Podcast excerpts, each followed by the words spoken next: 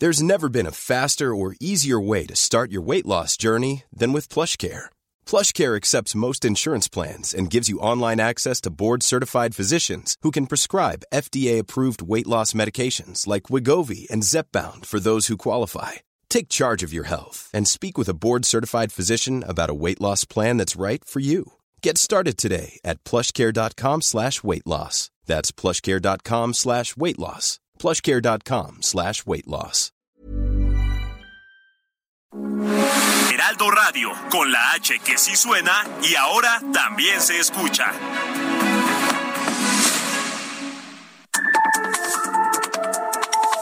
De norte a sur, las coordenadas de la información. Con Alejandro Cacho.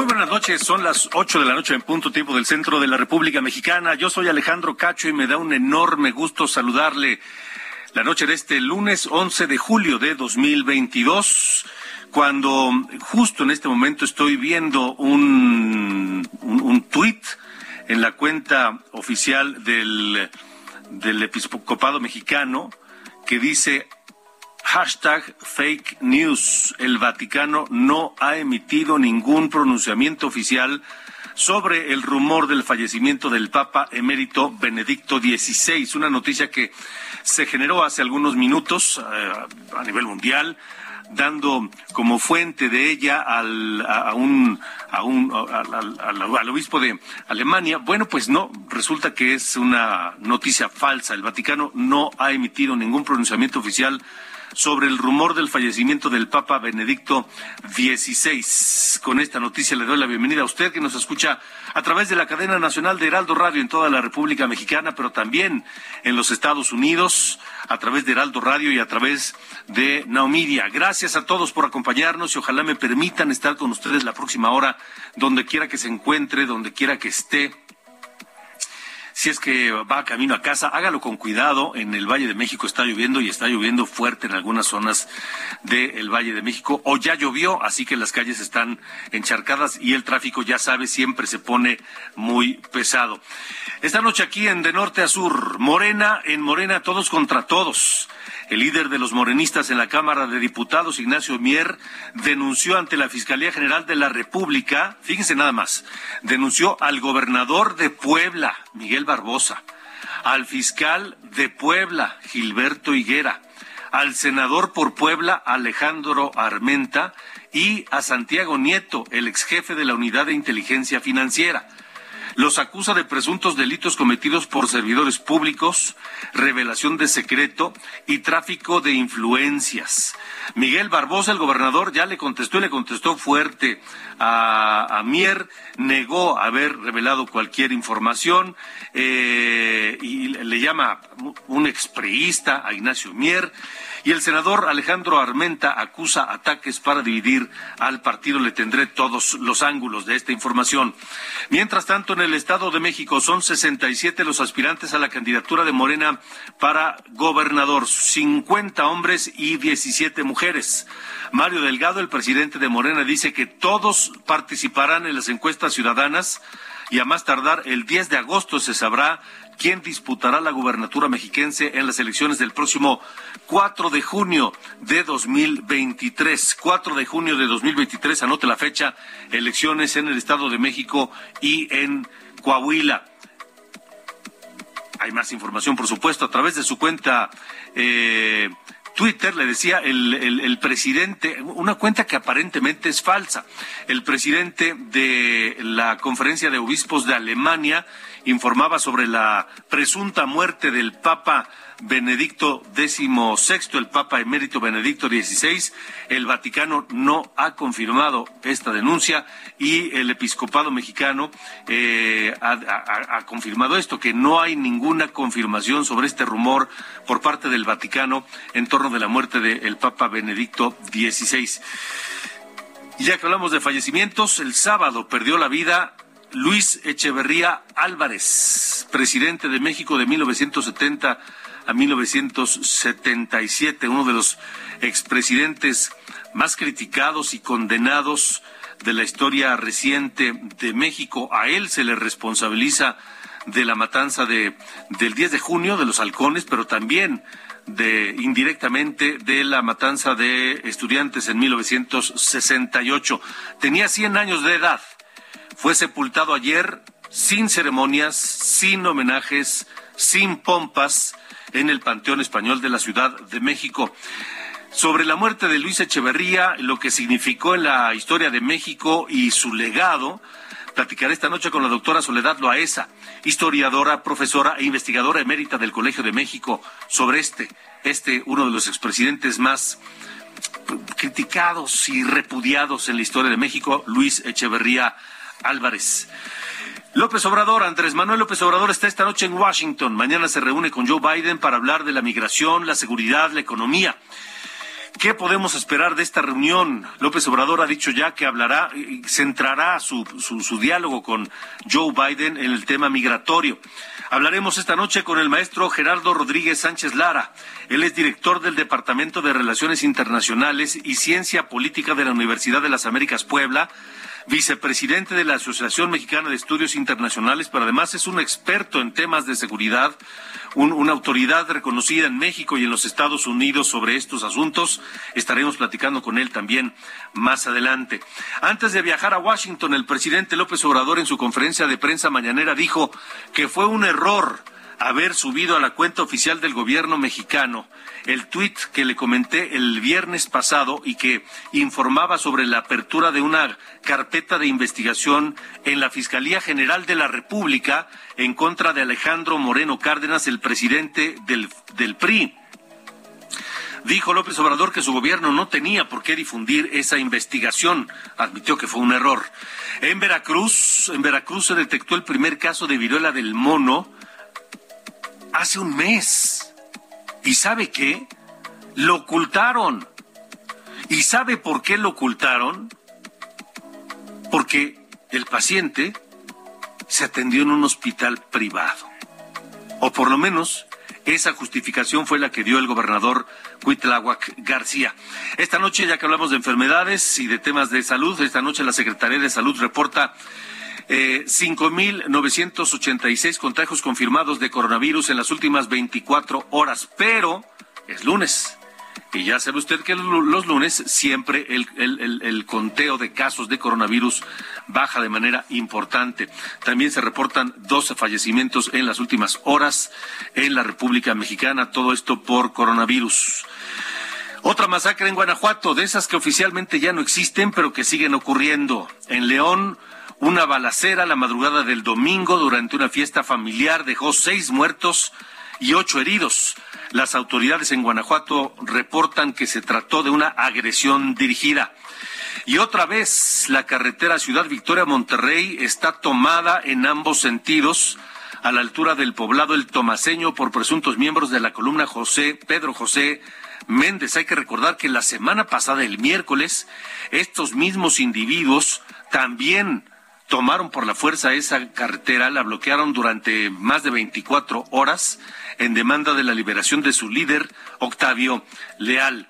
En la Ciudad de México comenzó el cierre de la línea 1 del metro, cierre parcial y pues hubo problemas, algunos problemas de movilidad esta mañana, aunque pues ya se había eh, difundido con, con, con mucha anticipación que esto ocurriría, pero bueno, finalmente eh, las autoridades estuvieron pendientes y le tendremos el reporte completo. Ya que hablamos del metro, la exdirectora del metro, Florencia Serranía, no será llamada a declarar por el desplome de la línea 12.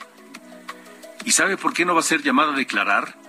Porque la Fiscalía de la Ciudad de México considera que sentarla a declarar sería violar sus derechos humanos. ¿Y los derechos humanos de los 27 muertos por el desplome del metro? ¿Y los derechos humanos de los deudos de esas personas que perdieron la vida?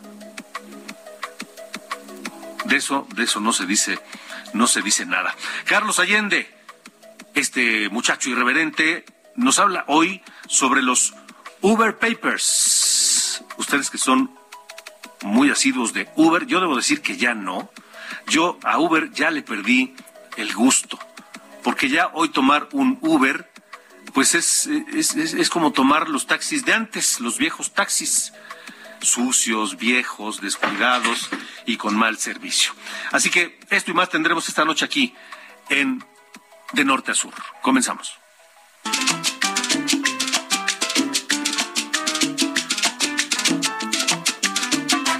Querido Ángel Arellano, buenas noches. ¿Qué nos tienes hoy aquí en De Norte Sur? Alejandro, muy buenas noches. Hoy está cumpliendo 79 años Oscar de León, Oscar Emilio León Simosa, nacido en Caracas, Venezuela, un cantante y compositor de, como podemos escuchar, salsa y música caribeña. Precisamente este año cumple medio siglo de trayectoria y lo celebra trabajando. De hecho, anda de gira por Europa. Y aquí escuchamos su gran éxito, Llorarás. Si te parece, Alejandro, escucharemos esta noche a Oscar de León, pero también a Susan Vega y hasta a George Gershwin. ¿Qué te parece? Por ahora los dejo con Llorarás. Muy buenas noches. Llorarás y llorarás sin alguien que te consuele. Así te darás de cuenta que si te engañan duele. De norte a sur, con Alejandro Cacho. Bueno, finalmente el presidente del presidente de México, Andrés Manuel López Obrador, está en, en la capital de los Estados Unidos, está allá para reunirse con el presidente Joe Biden. Eso será el día de mañana. Hoy viajó temprano hacia allá y mi compañero Iván Saldaña tiene los detalles de esta de esta visita. Iván, te saludo hasta la capital norteamericana. Buenas noches. Así es, Alejandro, amigo del auditorio, buenas noches. Sí, nos encontramos afuera del Hotel Lombardi, donde está hospedado el presidente Andrés Manuel López Obrador y pasará la noche, bueno, las siguientes dos noches aquí, eh, ya que su eh, su visita oficial inicia, eh, las actividades oficiales inician hasta el día de mañana a las nueve de la mañana.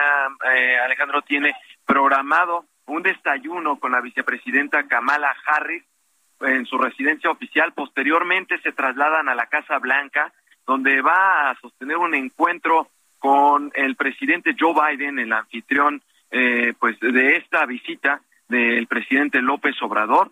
Van a abordar diversos temas como el tema de migración, el tema sobre todo de también el de seguridad y el tema económico. Quieren anunciar un programa conjunto contra la inflación. Eh, va a estar acompañado en una primera instancia el presidente López Obrador por su esposa, la historiadora Beatriz Gutiérrez Müller, y el presidente Biden con su esposa también, Jill Biden. Sin embargo, ellas solamente estarán unos momentos, posteriormente tendrán una agenda, van a visitar la, la biblioteca del Congreso, eh, pero el presidente López Obrador sostendrá una agenda más larga con el presidente Biden.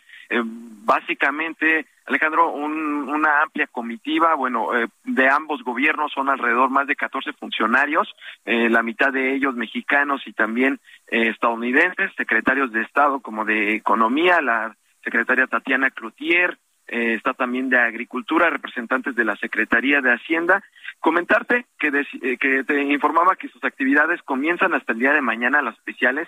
Sin embargo, ya ha tenido movimiento hoy el presidente López Obrador de manera inesperada, como es eh, el presidente con, con su personalidad, porque en este momento, eh, hace unos minutos, salió aquí a la ventana del Hotel Lombardi a pues a saludar a los connacionales, a los paisanos que radican aquí en Estados Unidos, que acudieron para darle la bienvenida con pancartas, con, con echándole porras, con muñecos incluso del propio presidente, eh, y el presidente salió a agradecerles, eh, primero a saludarlos, agradecerles su presencia y también agradecerles las remesas. Y como el presidente también horas antes había publicado, cuando se instaló en este hotel publicado, que eh, iba a defender mañana las, a, los migrantes en la reunión que iba a sostener con el presidente Biden, lo reiteró aquí también a gritos. Alejandro, pues una larga noche, el día miércoles por último, termina sus actividades aquí en Estados Unidos, en una reunión que va a sostener con los empresarios de México y también de Estados Unidos, y después eh, vuela a la Ciudad de México alrededor de las 5.30 de la tarde, está programado su vuelo Alejandro Auditorio. ¿Será el miércoles ya, Iván? Sí, el miércoles, para regresar a la Ciudad de México. De acuerdo, muy bien, pues estaremos muy atentos. Iván Saldaña con tus reportes desde Washington, gracias. Buenas noches. Hasta luego, buena noche. Y precisamente sobre esto, hoy en el Heraldo de México, eh, mi querido eh, compañero y amigo, el maestro Gerardo Rodríguez Sánchez Lara, quien es un, un, un, un, estudioso de estos temas, director del Departamento de Relaciones Internacionales y Ciencia Política de la Universidad de las Américas Puebla, eh, vicepresidente de la Asociación Mexicana de Estudios Internacionales, pero además un experto en temas de seguridad. Eh, escribía una columna muy interesante, Gerardo, sobre las perspectivas de este encuentro López Obrador-Biden. Te saludo con enorme gusto, Gerardo. Gracias por estar con nosotros en De Norte a Sur. Muchas gracias. Muchas gracias, Alejandro. Te saludo precisamente desde Nueva York y pues sí, yo creo que es una, es una reunión muy importante, sobre todo para el presidente Biden, porque es la oportunidad de pedirle al, presidente López Obrador Alejandro que lo ayude en estos últimos dos años de su gobierno. El presidente Biden la tiene muy complicada. Todas las encuestas anuncian que él va a perder su partido, las dos, las dos cámaras, la Cámara de Representantes y el Senado y varios de los temas, Alejandro, que, que preocupan a los ciudadanos aquí de este país, sobre todo a los republicanos y a los demócratas conservadores, es el tema de la migración, la violencia en la frontera sur. Eh, el propio gobernador de Texas está utilizando como piñata otra vez a México la relación bilateral con Estados Unidos y, trae también a Biden frito con los, el tema de las armas, con el tema del aborto con el tema de la violencia en Estados Unidos. Ahora, Gerardo, eh, ¿por qué dices que le importa, le, conviene más o necesita en este momento más Joe Biden a López Obrador que López Obrador a, Biden? Mira, eh, Biden ya quisiera tener la popularidad que tiene López Obrador y garantizar su sucesión presidencial, algo que se antoja que el presidente López Obrador tiene con, con algunos de sus candidatos en Morena. Eh, el, presidente Biden sabe que, el tema de la visita del presidente López Obrador eh, a, Estados Unidos, a la Casa Blanca, no va a ser cubierto por los, medios tradicionales eh, americanos, dígase Fox News, CNN, Estados Unidos, va a ser cubierto por los grandes medios latinos, ¿no? Telemundo, como Univisión, ¿no? Ellos van a estar cubriendo estas noticias. Los mexicanos que están que están aquí en México, sus familias, sí saben que el presidente López Obrador va a visitar la, la, Casa Blanca y el presidente Biden necesita un mensaje de apoyo del presidente López Obrador, que sí es un presidente muy querido aquí por la comunidad, eh, por la comunidad eh, México-americana aquí en los Estados Unidos eh, y que no la ha visto fácil en estos años, a pesar que el presidente López Obrador no ha viajado a visitar a las, no, no, ha tenido viajes expresos para eh, conocer las necesidades de la comunidad. Les ha mandado sendos mensajes desde la desde el Palacio Nacional, Alejandro. Ahora, Gerardo, em, el tema migratorio será central en este encuentro y ese es uno de los puntos flacos del del presidente Biden, es decir, es uno de los puntos débiles que más críticas le han le han generado al presidente de Estados Unidos. Por supuesto, ¿no? El, el tema de la, de, la, de la muerte de los más de 50 migrantes en este tráiler en San Antonio, eso sí sacudió las conciencias de muchos estadounidenses, pero también lo, lo, lo, utilizaron para decir, ya ven, es, es México que no controla su frontera, que nos están enviando a estos millones, cientos de miles de, migrantes de Centroamérica, de México. es un tema muy politizado. El presidente no va a lograr, Alejandro, pasar una pieza legislativa, una reforma importante migratoria como la, como la prometió en campaña. Eso le va a restar muchos puntos.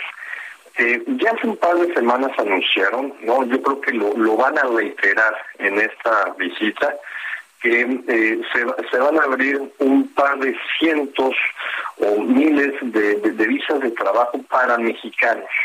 A cambio de que, Alejandro, de que México se comprometa, como lo hace desde la presidencia de Donald Trump, a cerrar literalmente la compuerta de inmigrantes centroamericanos con miembros de la Guardia Nacional a lo largo del territorio. Eh, pero otorgar esas visas para el presidente Biden va a ser un, un, problema, ¿no? Los republicanos se le van a ir encima, particularmente eh, Greg Abbott, el gobernador de Texas, que se quiere reelegir para luego buscar ser presidente de los Estados Unidos y que digamos es una, una versión este, beta de, de, de Donald Trump. Que, Alejandro, la, la, situación económica ahora en los Estados Unidos es, es completamente diferente a la que vio el presidente Donald Trump, que utilizaba el tema de que venían los mexicanos a quitar el trabajo a los estadounidenses. El problema, Alejandro, es que los estadounidenses no quieren trabajar por estas ayudas millonarias que soltó el presidente Biden, los cheques. hay muchos puestos de trabajo que no están siendo cubiertos por americanos. Entonces, es, eso es una oportunidad para que migrantes mexicanos un poco mejor calificados eh, laboralmente empiecen a ocupar esos trabajos, pero no, no, por supuesto que no es fácil. Por ejemplo, el tema de choferes, ¿no? Por supuesto que hay muchos choferes mexicanos calificados que se pueden ir a Estados Unidos. El problema son los sindicatos, que no lo están permitiendo. Pero los sindicatos eh, demócratas eh, saben que, si, que si le abren las puertas a los hispanos, eh, pueden aumentar sus membresías y eso les genera recursos y más votos, Alejandro. es, es, es, una disyuntiva muy interesante para, para México. México le cierra la oportunidad a los centroamericanos para que vengan aquí. El presidente Biden, junto con López Obrador, abrir estos programas de trabajadores temporales, ¿eh? no son trabajos permanentes. Sí. Ahora, eh, Gerardo, el tema, el tema de seguridad, tú, que es uno de tus fuertes, eh, también será sin duda, como, lo, como siempre lo es, eh, tema entre los dos presidentes.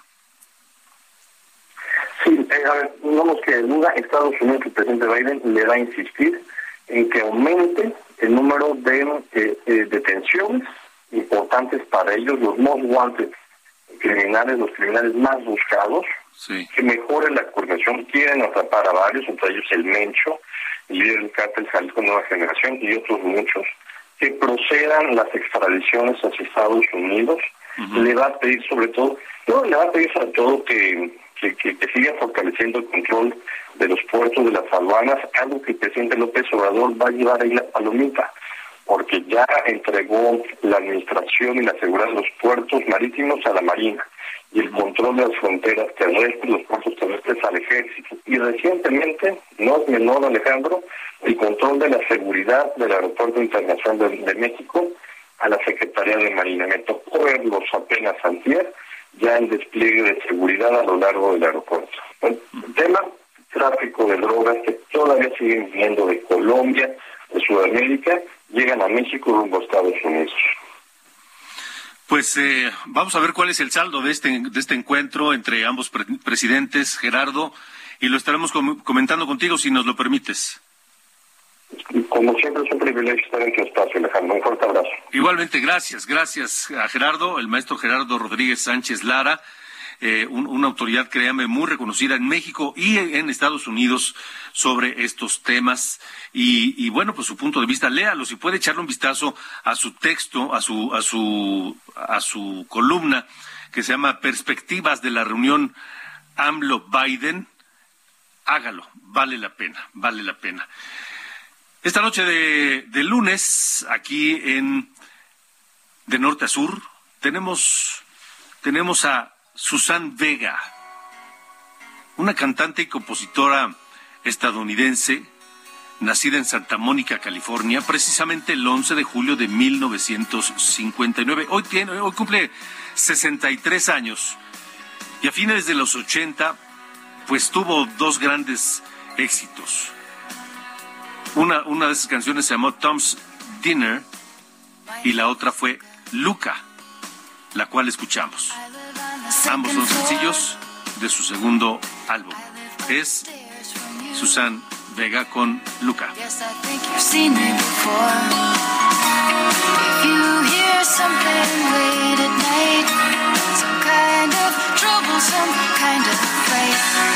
Just don't ask me what it was. Norte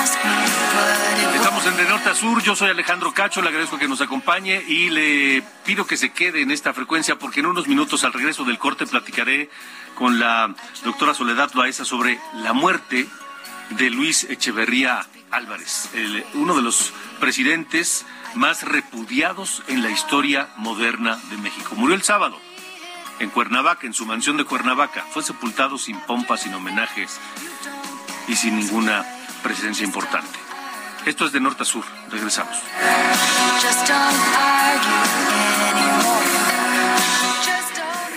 De norte a sur. Con Alejandro Cacho.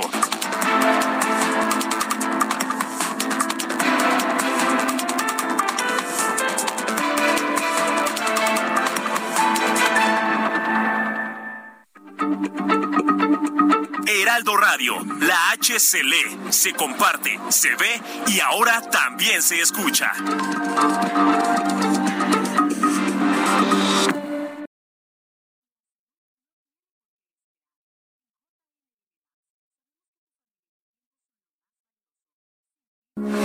Heraldo Radio, con la H que sí suena y ahora también se escucha.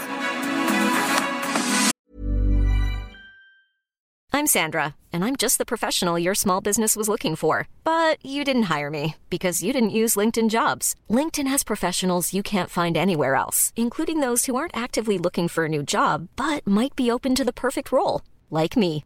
In a given month, over 70% of LinkedIn users don't visit other leading job sites. So if you're not looking on LinkedIn, you'll miss out on great candidates like Sandra. Start hiring professionals like a professional. Post your free job on linkedin.com/people today.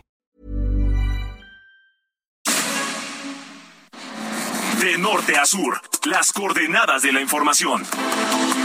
Con Alejandro Cacho.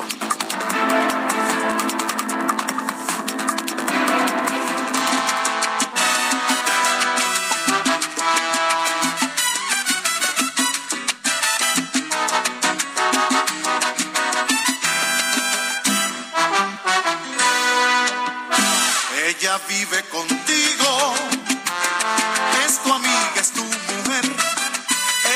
y es tu amante. Ella es toda un cuerpo fiel, no le causes angustia, no le hagas padecer.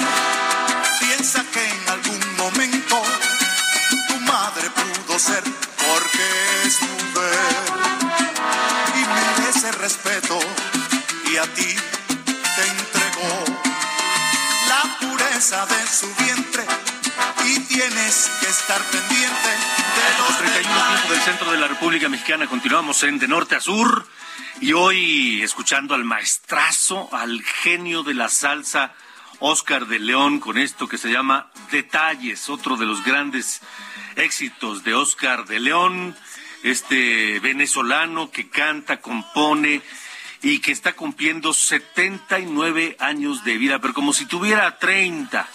Actualmente anda de gira por Europa celebrando ni más ni menos que 50 años de carrera.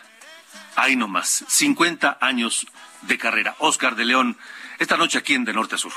novios. La llevabas al cóctel, la invitabas a comer, la sacabas a bailar. Tu única mujer, ahora no puedes cambiar Cocina. tu forma de ser. Cada rato la llamabas, por ella preguntabas, muchas veces fastidiabas, sin motivo la celabas. Ahora no puedes cambiar tu forma de ser. De norte a sur, con Alejandro Cacho. Hasta a ti te gustó esta rola de Oscar de León, mi querido joven Carlos Allende. La verdad es que sí. Sí, luego se antoja el, el echar el, el, el mo- el movidón, ¿no? Sí, para cuando se escuchan las, esas entonadas de Oscar de León. La verdad es que sí. La salsurria, y yo digo, no, no le sé tanto al movimiento más elaborado de la salsa, pero ahí me defiendo cuando son bodas y así. Ahí más o menos le hacemos.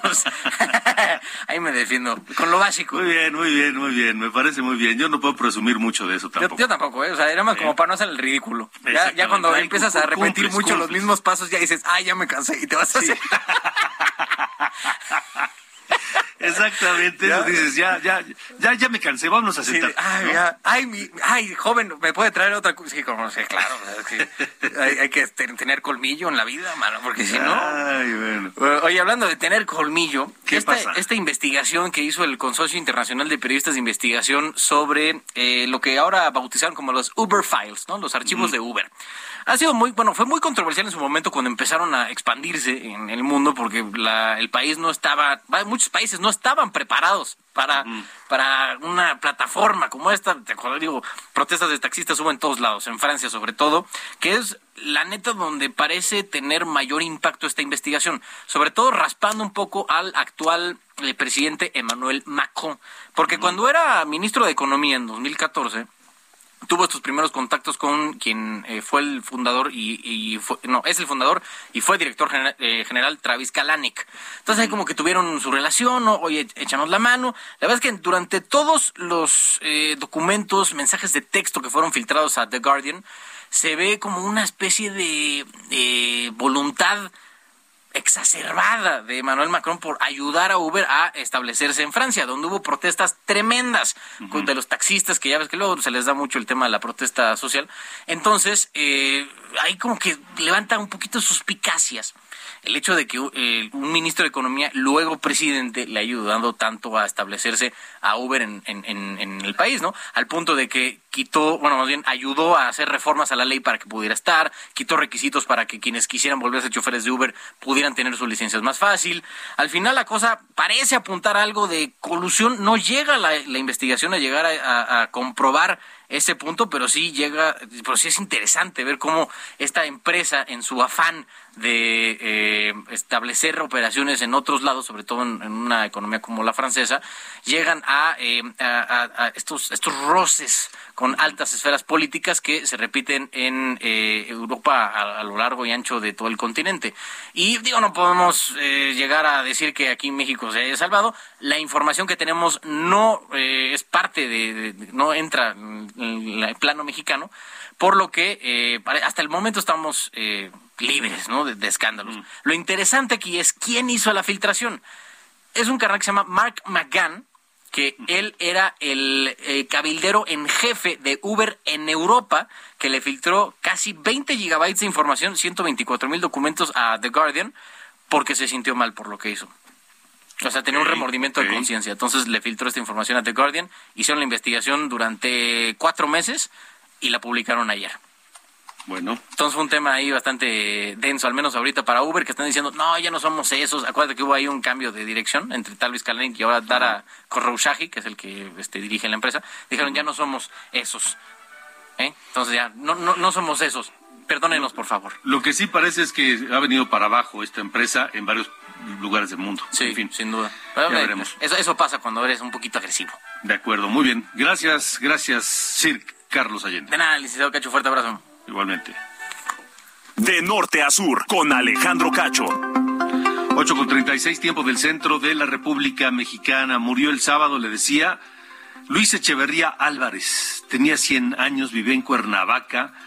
eh, un, un- un hombre que gobernó de 1970 a 1976, cuyo gobierno estuvo marcado por, eh, de alguna forma, la matanza del 68, luego la de los halcones eh,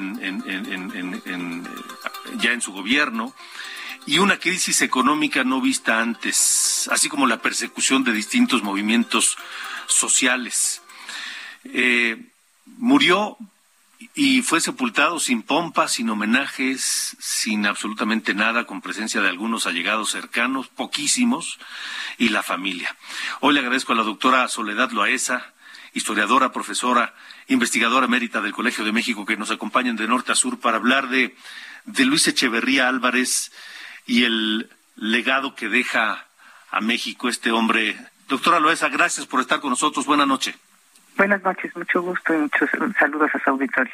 ¿Qué significó Luis H. Álvarez, su, su presidencia en la histo- historia reciente de México? Yo creo que su presidencia fue un parteaguas, porque no únicamente estuvo precedida por la tragedia de 1968, sino que también hubo, después de lo que ocurrió en el 68, un cambio en la cultura política y en la cultura general del país, que nos que transformó, creo yo, eh, la sociedad, transformó las actitudes, transformó nuestra idea de la política. Yo creo que fue muy importante y él contribuyó desde luego a ese cambio. Eh, un hombre que siempre sostuvo eh, que, que, las decisiones que tomó fueron las, las correctas desde su punto de vista, ¿no? Bueno, yo creo que ningún presidente acepta que sus decisiones fueron incorrectas. En eso no, no, no, no, sería excepcional. Yo no estoy segura que él hubiera eh, reconocido que se que, que, se equivocó, es más, no lo hizo. Eh, pero eh, me parece que hay que tomar, hay que contextualizar a Luis Echeverría en términos de todo el resto, del resto del mundo. Los movimientos contestatarios y de protestas se estaban dando en todo el mundo. En América Latina es una muy mala época para los países latinoamericanos. Hay muchos golpes militares se establecen dictaduras militares. Entonces, eh, la, el deterioro de la política en México tiene que insertarse dentro de ese cuadro más general. Porque además no, no, solamente fue el tema de las de la situación política y la persecución de movimientos eh, políticos y sociales, sino también la crisis económica que comenzó ahí, que duró, pues por lo menos al menos un par de décadas. Pues mire, no sé, no no creo que sea una crisis económica que haya durado un par de décadas.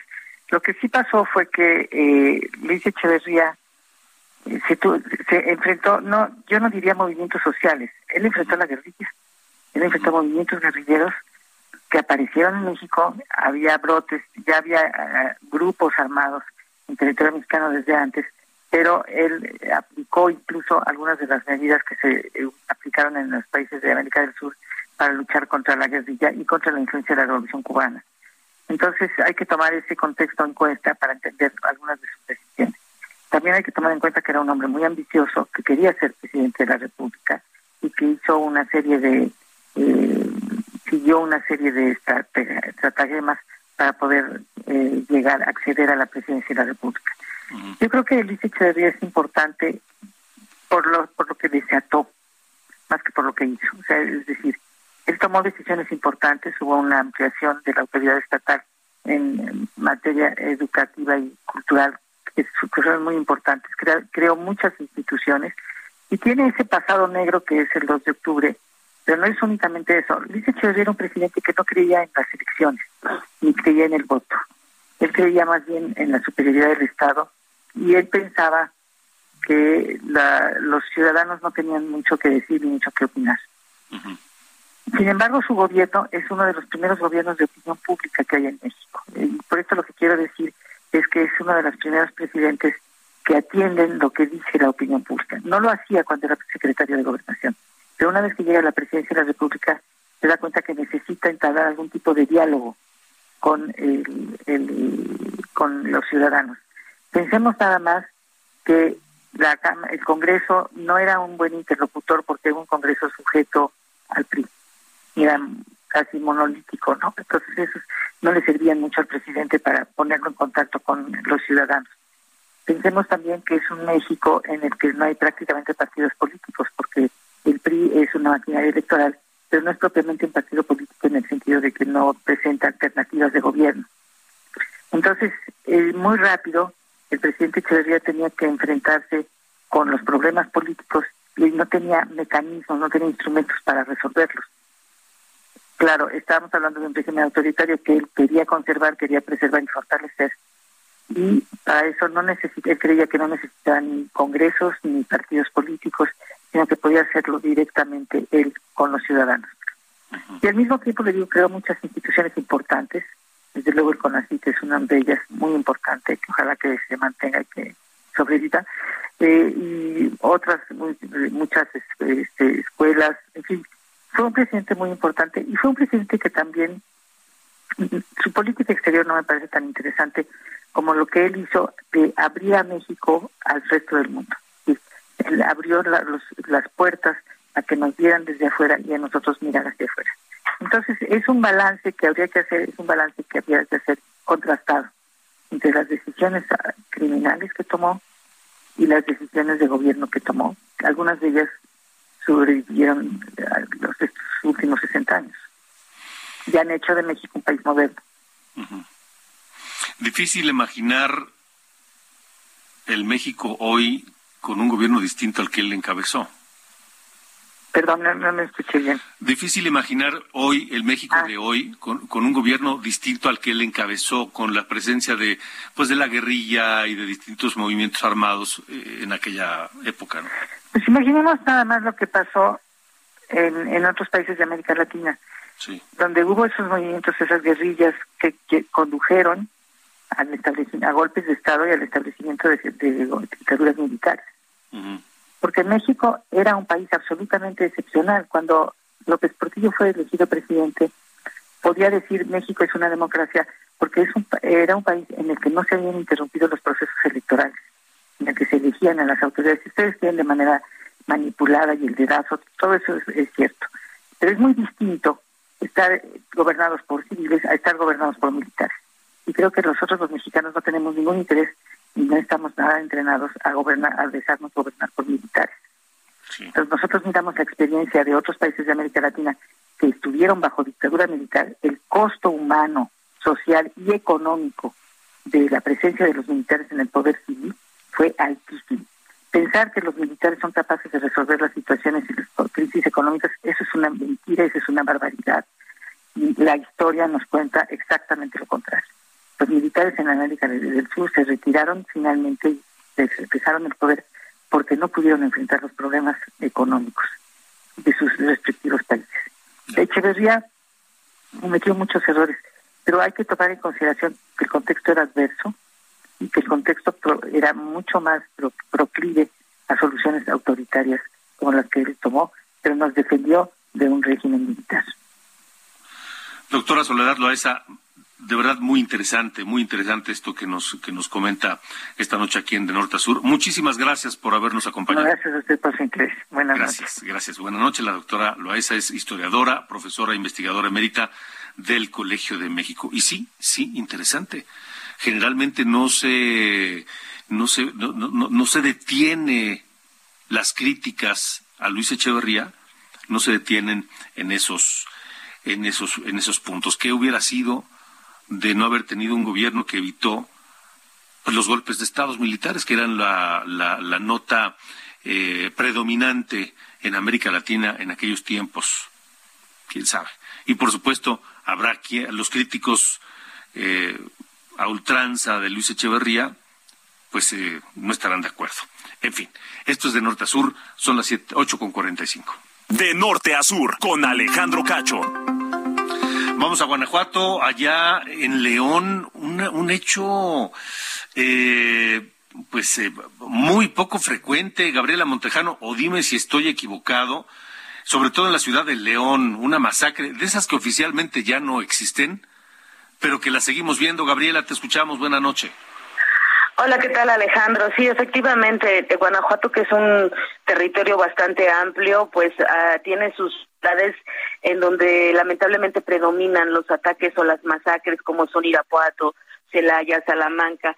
Sin embargo, sin embargo, pues esta vez tocó al municipio de León. Y es que los primeros minutos de este domingo se registró un ataque armado en una reunión familiar que se desarrollaba en la colonia Santa María de Cementos, que dejó seis personas sin vida y ocho lesionados. Entre los muertos hay un joven menor de edad y entre los lesionados se encuentra una menor de edad, según los datos confirmados por la autoridad investigadora. Fue en la calle Costas del Maspio donde se desarrollaba una convivencia familiar cuando llegaron sujetos armados y dispararon en contra de los presentes. Incluso, pues te comento que las fotografías extraoficiales que se difundieron de este incidente, pues se observan los cuerpos sobre el inflable que estaba amenizando la reunión. La Fiscalía de Guanajuato informó que los lesionados son cinco hombres, de los cuales dos se reportan graves y los otros tres se reportan estables. Mientras tanto, las tres mujeres lesionadas, una es menor de edad y se reporta grave, la otra tiene 37 años y se reporta en estado delicado de salud, y una mujer mayor de 63 años que se encuentra estable. Ayer mismo la secretaria de Gobierno, Olivia García, envió un mensaje por Twitter para señalar que acompañarán a las víctimas y a sus familias. Después, también por Twitter, el gobernador de Guanajuato, Diego Sinue, pues mandó un mensaje en el que condena enérgicamente el crimen registrado en el municipio de León y afirma que los heridos pues están siendo atendidos. Eh, sin embargo, el día de hoy para la secretaria ejecutiva del Sistema Estatal de Seguridad Pública, Sofía Wet, pues la masacre registrada durante este festejo que dejó seis muertos y ocho lesionados no fue un ataque a una fiesta familiar, ya que fue una agresión dirigida que responde a la rivalidad delincuencial. Sofía Hueda afirmó que al menos dos de las víctimas tenían antecedentes criminales, por lo que dijo que no fue un ataque a una fiesta familiar, pese a que los testimonios de los familiares pues han señalado que se celebraba un bautizo y un cumpleaños. Señaló que no fue aleatorio y el ataque, que en este caso fue una agresión muy directa a al menos dos personas. Sin embargo, pues las víctimas resultaron ser 14 entre heridos y muertos. Este es mi reporte desde el estado de Guanajuato. Gabriela, ¿se sabe o se tiene alguna idea del móvil de por qué este ataque? Pues de acuerdo a lo que anticipó Sofía Wed en su declaración, eh, decía que es debido a la rivalidad entre grupos criminales. Se descartó ella que se trate de un líder de comerciantes de Tianguis, porque era una de las versiones que habían surgido. Sin embargo, ella dijo que no, que no se tiene información al respecto, pero no quiso informar sobre los detalles de los antecedentes delincuenciales de las víctimas, ya que dijo que eso es parte de la investigación que se desarrolla en este momento. De acuerdo. Gabriela Montejano, gracias. Muchas gracias. Buenas noches. Gracias. Buenas noches. Estamos de, norte a sur, 8 con 49. De norte a sur, con Alejandro Cacho. Mafalda Guario de Heraldo Radio Jalisco, me da mucho gusto saludarte. ¿Cómo estás? Buenas noches. Igualmente, igualmente Alejandro, muchísimas gracias. Estamos aquí al pendiente. Un gusto saludarte a ti y a toda la audiencia de Heraldo Radio. Con la información de este día, eh, después de que iniciara el domingo la jornada de oración por la paz en memoria de los sacerdotes jesuitas Javier Campos y Joaquín Mora, el arzobispo de Guadalajara, cardenal Francisco Robles Ortega, señaló que todo México necesita de un proceso de paz de aquí al último día de julio vamos a dar pasos en todo el país para construir juntos la pacificación. Fueron las palabras que utilizó Robles Ortega. También sentenció que los políticos se han preocupado más por cuidar su puesto que a la ciudadanía y en ese sentido hizo un llamado no solamente a la clase política, sino también a criminales a que se arrepientan de sus actos pues México padece una crisis de seguridad debido a la falta de cuidado que se debe tener hacia el prójimo y de la cual se ha despreocupado quienes tienen esa misión, ese encargo por la ley, por la Constitución, por el voto favorable de la ciudadanía, fueron las palabras utilizadas por Francisco Robles Ortega. En este llamado a la clase política y a quienes se han despreocupado por sus responsabilidades, hoy el coordinador de seguridad eh, del gabinete del gobernador Enrique Alfaro Ramírez el eh, coordinador eh, mencionó que pues la seguridad se está reforzando, que se sigue trabajando en los operativos en varias zonas del estado y específicamente donde mayor presencia de Fuerzas Armadas hay es en los municipios que limitan con estados como Michoacán y Zacatecas. Eh, Ricardo Sánchez Berúben dijo que en la zona sureste, que abarca municipios desde el Valle de Juárez hasta Tamazula de Gordiano, pasando por el municipio Pueblo Mágico Mazamitla, Tizapán y Tuxcueca, hay una fuerte presencia y es permanente, según dijo, eh, de tanto elementos estatales como de la Guardia Nacional y el Ejército. Cabe destacar, Alejandro, que allí en esta zona precisamente hace unos días fueron secuestrados, fueron privados de su libertad tres elementos de la Policía Municipal de Quitupan. Eh, posteriormente se dio libertad a una de ellas, era una mujer.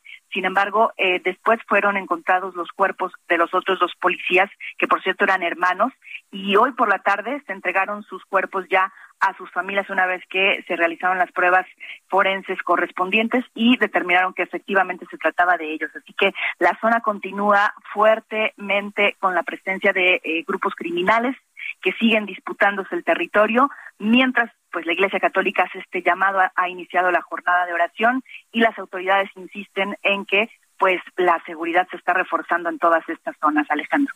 Sí, de acuerdo. Pues vaya, eh, qué, complejo, porque allá hay una presencia importante del crimen organizado, más lo que viene de los estados vecinos, pero también la iglesia tiene un peso específico muy, muy importante allá en Jalisco, Mafalda. Así que sin duda, sin duda alguna. Es un choque este, Alejandro, además, bueno, pues eh, esta, este llamado cobra relevancia porque ya se habían reunido el gobernador y el arzobispo de Guadalajara y sin embargo siguen los llamados precisamente a que se atienda la inseguridad en todas las zonas de Jalisco. Sí. Muy bien, nos falta Wario, gracias. Hasta luego, Alejandro. Muy buenas noches. Hasta luego, buenas noches. Vámonos rápidamente, antes de despedirnos, con Cintia Stettin. ¿Qué pasó hoy con el cierre de la línea 1 del metro, Cintia?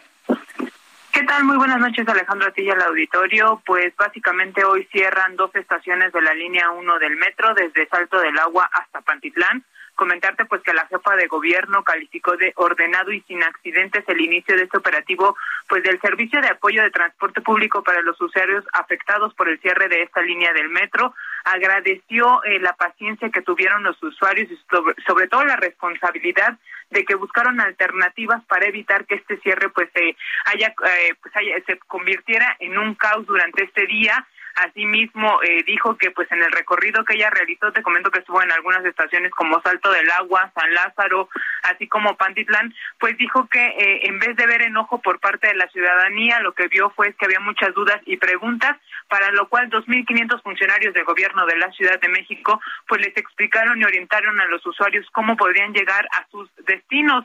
Eh, comentarte pues que el secretario de Movilidad Andrés Layuz dijo que pues este con este cierre únicamente se aumenta en un entre 15 y 30 minutos el recorrido de las personas diariamente. Y bueno recordarle al auditorio pues que este cierre es aproximadamente son ocho meses es decir hasta marzo del 2023 y posteriormente eh, habrá un segundo cierre de marzo del 2023 hasta agosto del 2023 esto en un segundo tramo que sería de observatorio a Valderas de esta línea 1. Sin embargo, pues para agosto del 2023 ya tendríamos una nueva línea 1 que en general recorre de Pantitlán a Observatorio. Es información que tenemos, Alejandro. Gracias, Cintia. Eh, y nos vamos antes de que nos corte la guillotina. Pásela bien. Lo esperamos mañana a las 9 de la mañana en esta mañana en la televisión y a las 8 de la noche aquí en De Norte a Sur. Gracias. Esto fue De Norte a Sur, las coordenadas de la información con Alejandro Cacho.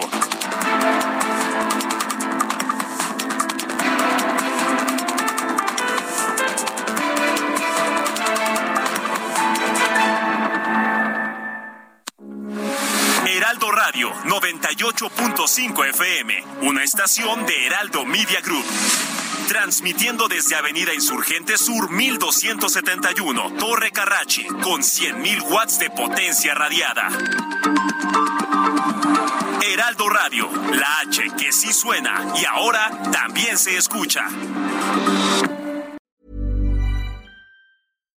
Hi, I'm Daniel, founder of Pretty Litter. Cats and cat owners deserve better than any old-fashioned litter. That's why I teamed up with scientists and veterinarians to create Pretty Litter. Its innovative crystal formula has superior odor control and weighs up to 80% less than clay litter. Pretty Litter even monitors health by changing colors to help detect early signs of potential illness. It's the world's smartest kitty litter. Go to prettylitter.com and use code ACAST for 20% off your first order and a free cat toy. Terms and conditions apply. See site for details.